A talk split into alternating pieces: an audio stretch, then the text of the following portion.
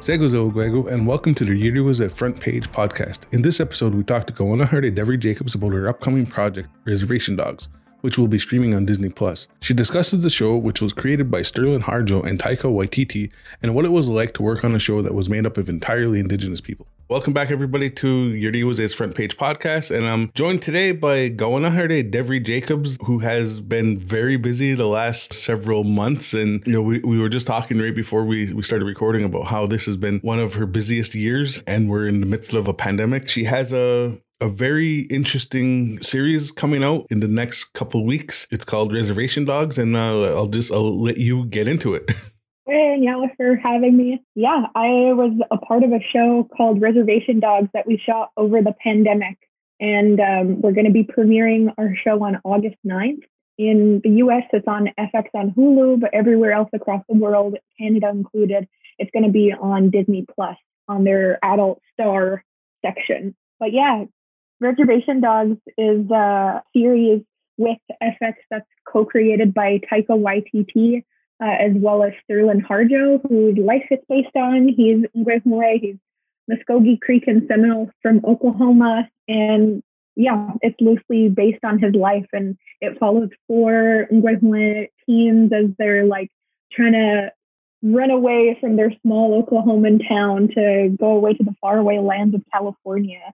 Uh, they're also in the midst of grieving for the fifth member of their group, Daniel, who who was their close friend who had died a year ago. It's also kind of like it's a comedy first and foremost. It's also like a slice of life kind of show, and it really celebrates and it's hilarious. It celebrates, it mourns, it makes fun of like all of this, everything in between. And it's um yeah, it's a show that I would like watch even if I wasn't a part of it. So that's always a good sign yeah, I'm just like really, I'm really excited to be a part of it and excited to showcase it with the community. In this, uh, in in Reservation Dogs, what uh, what's your role? So I play one of the leading roles.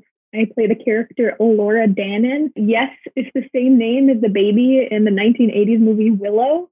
Um, I think that's also like a, a nod to Taika Waititi's previous films where he has really fun and interesting names for his characters. Like in the 2010 movie Boy, there's a character called Dynasty, another character named Falcon Crest.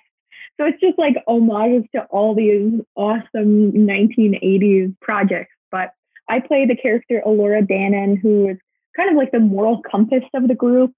Uh, she's also someone who has been really affected by the loss of their friend Daniel the year before. And Elora's a mastermind behind the whole operation of committing crimes and trying to get money and raising the funds to go to California. So yeah, I would say Elora's like the big sister of the group and the one who is like kind of running the show from the back seat. What was it like filming this this show with with Taika Waititi? So he was supposed to direct the pilot. Like every show, their first episode has a pilot, and we had shot that back in August of 2020. And he was supposed to direct, but he ended up getting stuck in New Zealand where he was stuck in quarantine for two weeks. And that was like, oh, I don't know. It, w- it was unfortunate because I am such a big fan of Taika. Like his movie Boy is one of my favorite of all time. And I'd always wanted to work with him. And I still got to work with him in a sense where I met with him during the network testing that happened in LA back in like February of 2020. And we were supposed to originally go in April 2020, but then the pandemic happened. So we didn't even know if we were going to have a show. But he co wrote it, he co created it. He was supposed to direct it, but it didn't quite happen. But he was streaming in live every day from uh, New Zealand. It would be like 3 a.m. New Zealand time, but there would be like this dummy like a mannequin that had an iPad strapped to its face, and he would be on the iPad on the other end. And so every morning we'd just like walk up and we'd be like, "Morning, Taika," and he would like give night notes through Skype and Zoom, and it was it was a funny it was a funny thing. And then when we did get picked up to shoot the rest of the season, we shot it from like I want to say March until May uh, this past year, just like three months ago he wasn't able to direct because he was working on like a little indie film called Thor. like, yeah, it was um he, he was busy. He's a busy guy, but uh, he really did open the door because he was the one who had a first look, a first look deal with FX. And it was him and his good friend Sterling, who is the showrunner and co-creator, executive producer of the show, whose life it's based on. They've been friends. They came up in the Sundance Native uh, Native program scene back in like 2005 together, and this is the first project where they're finally able to collaborate. And it's because of Taika and him opening those doors that we were actually able to make this project, and that we were able to make it the way that we wanted to make it. And FX has been really supportive in supporting the the story that we want to tell. If they were to make notes or anything, it would just to make sure to clarify something, but it was never actually like trying to adjust anything cultural, never trying to adjust like the type of humor or jokes. So we had this, we had a lot of freedom, and a, a huge reason for that is because of Taika. How does this project, uh, how working on this project, differ for from some of the other things that you've done over the last uh, little while? Uh, so I had my start when I was like 13 and had done this like indie project in Montreal. And I had done so few projects. The only project at that point I had done with an writer director was with Diego Lazar on his series uh, By the Rapids. And but that was an animated series. Every time I had been on set, there were no indigenous creatives anywhere. That was until I had shot Rhymes for Young Ghouls, which was shot in the community and ended up being my my breakout. And at that point, I thought I was like, oh, this is how the film industry is. This is what it's going to be like moving forward, where it's like there's a, an Indigenous creator at the helm of this project. And that actually proved to be an exception to the rule because I shot Rhymes for Young Ghouls back in 2012, and it hasn't been until that point, like it's taken basically like seven, eight years to finally find a project that has so many Indigenous people behind the camera. And that project was Reservation Dogs because it's the first mainstream television series that has an all Indigenous writers' room, all Onkwehón:we directors, all Onkwehón:we core cast. And then when I looked around in almost every department, there were Onkwehón:we creatives in the makeup department, in the camera department, there were like AC, like assistant camera uh, unit people, also like the art department guy, the production designer, the stunt coordinator, like those are all positions that I've never seen be filled by Indigenous people before. And so it was the first time that I had stepped onto a set and I felt like it was our space as opposed to stepping onto set and we might be telling uh, an my story, but then there's just like it's a white set, it's a white producer, it's a white space that we're telling our stories in versus this one was just it felt like the white crew members and guest stars and people like that were being welcomed into our space, which honestly is how it should be. But I had never experienced that before in my career, even even with Rhymes for Young Ghouls, because there weren't as many indigenous people in all of those other positions. How important is, something like that for Indigenous actors and Indigenous creative people, uh, you know, in the TV and film industry? I think it's hugely important for us to be able to tell our own stories because if you look at film and TV's history, there's been red face, there's been nothing but misrepresentation, there's been every stereotype of us. And when we're in charge of our own stories, all of a sudden they become so much more three dimensional and reflective of how we live our lives in the community, how we grow up, or how other Indigenous people be in the world. And like, if you look at some of the stereotypes of like the stoic Indian and like reservation dogs will take that and make fun of it and flip it on its head, which is exactly like what we do in the community. So I think it's it's hugely important for us to have the power and capacity to tell our own stories. And this is like, it's honestly embarrassing for the film industry that 2021 is finally the year where they have only begun to empower Indigenous people in telling our stories. I'm so proud of, of Reservation Dogs and the work that I've done on it. I also don't want it to be the only thing out there. I want this to be like the beginning of us being able to tell our stories. Like, I want to see a native superhero. I want to see, like, I don't know, like a Kanien'kehá:ka person who has superhuman capabilities or like a detective show or a rom com. And I'm hoping that this will show widespread audiences that are that they're missing out, that our stories are awesome and that we're funny and we're hilarious and we have scary ass stories.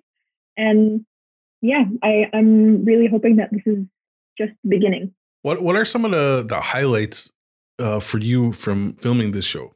Some of the highlights for me, I think, would be um, some of the guest stars that we have. We have some legendary actors from the Native film community who are in there. There's also um, I don't I can't I don't think I can like release spoilers, but I know there's somebody from the community who was able to be a really awesome kick-ass guest star in one of the episodes. Yeah, and then we also have some really great comedians who make appearances in the show. I'm trying to think of like, can I can I spoil some of these? I don't I don't know if I can, but some of the like legends out there, non-indigenous, all of that. Nice. You know, and again, you right before we we started the interview, you were saying that how this past year has been uh, one of your busiest years. Can we hear some of uh, what you're what you've been working on and what we can expect to see from you? Sure. I mean, I really didn't expect the pandemic to be a year that my career finally like is taking off, but I'm very appreciative for it. It was um, it was a wild year. I know in 2020 because of the back and forth that I did, I spent a total of 10 weeks in quarantine, in mandatory quarantine, which was a lot. Also, like flying during the pandemic was kind of like a really scary thing. Now that I have both vaccinations, I feel like I can breathe a lot easier when I'm traveling. And um, I was able to actually get my vaccination in Oklahoma. You know, a lot of the like nations and tribes were like giving vaccinations to all members of the public. And I was like, who would have thought that Oklahoma would be like the leading charge of uh, vaccinations in the US? But I was very grateful for that. Some of the projects that I've worked on throughout the pandemic were first was first one back was reservation dogs then i did some pickup days on this french feature film that i shot back in 2019 uh, called bootlegger and that one was a project that's entirely in French, which I I basically only like learned conversational French working at my cousin's cigarette store on the res. And so it was definitely a lot of work in it. In Bootlegger, I play a young student getting her master's who goes back to her community to to kind of reconnect. Um, but she's an English speaker and she goes back to her Algonquin community that is all francophone it's it's so funny, like Kahnawake being located in Quebec, but we happen to be English speakers and Kanien'kehá:ka speakers, but we don't really speak French. Whereas if you go to different northern parts of the province, like they're all super Onkwehón:we, but then they're also like francophone just because of that's who colonized the area. And so uh, my character's a kind of fish out of water going there and is in gets involved with the um, prohibition where alcohol is illegal and she is fighting for the legalization of alcohol so that it can be a controlled substance. And she goes head to head with the community's uh, bootlegger, who happens to be a white woman who's married to uh, an indigenous man from that community. So there's a lot of like tension. It's a, it's almost like a film noir like drama. Um, and that one was directed by Caroline Monnet, who is French and Algonquin. And she had experienced the opposite growing up. It's kind of based on her life, where uh, her community is Kitigan Zibi, but she grew up francophone. But then when she went to Kitigan Zibi, it, it was they were all English speakers and Algonquin speakers. So it was a little bit of like a, a role reversal in that. Uh, that was another project that I had filmed over the course of the pandemic, or had finished over the course of the pandemic. That is going to be released sometime next year. And I also uh, was a part of uh, the Peacock show Rutherford Falls with Jana Schmieding and Ed Helms. I played uh, Wells, the dingbat resi assistant to Michael Greyeyes. I have rarely played straight up comedies, and I I had such a fun time flying back and forth, but but shooting such a such a fun stupid character. there was that project, and then the other project that I shot was the animated series Ark, which I had built a whole sound booth out of my closet because they weren't having in-person sessions because of the pandemic where I had put sound breakers around it. They had sent me all of the equipment with the microphones and stuff. But that animated series has so many incredible legendary actors like Michelle Yeoh and David Tennant and Elliot Page and Vin Diesel and Gerard Butler, just to name a few. And I got to be in such awesome company. Uh, I also got to work alongside Zahn McClarnon, who played my dad, who is now playing Big, the cop in Reservation Dogs. So it's just such a tiny native community in the film industry that once you work with one person, you kind of work with everybody because half of the writers' room from Rutherford Falls came over to Reservation Dogs.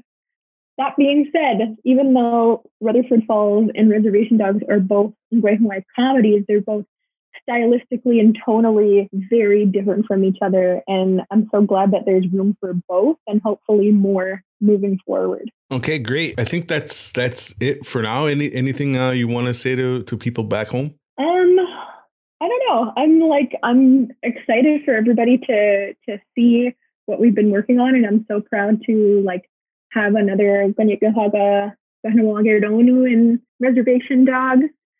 I'm excited to see what happens, and and there's also just like so many upcoming talents, whether they're in front of the camera as actors or behind the camera as filmmakers. Uh, I know Marion Delarone has her film festival that she features every year, and I see that there is a film industry growing and that there's space for us to to tell our stories. And so I'm just so excited to see the next generations of Kahnawake will be able to be in this film industry and, and have a say and share our stories and and celebrate who we are. Okay, great. Y'all go. Uh, Y'all go for having me. Y'all go, everybody, for listening. And Iorì:wase would like to thank the Community Media Strategic Support Fund for supporting this initiative.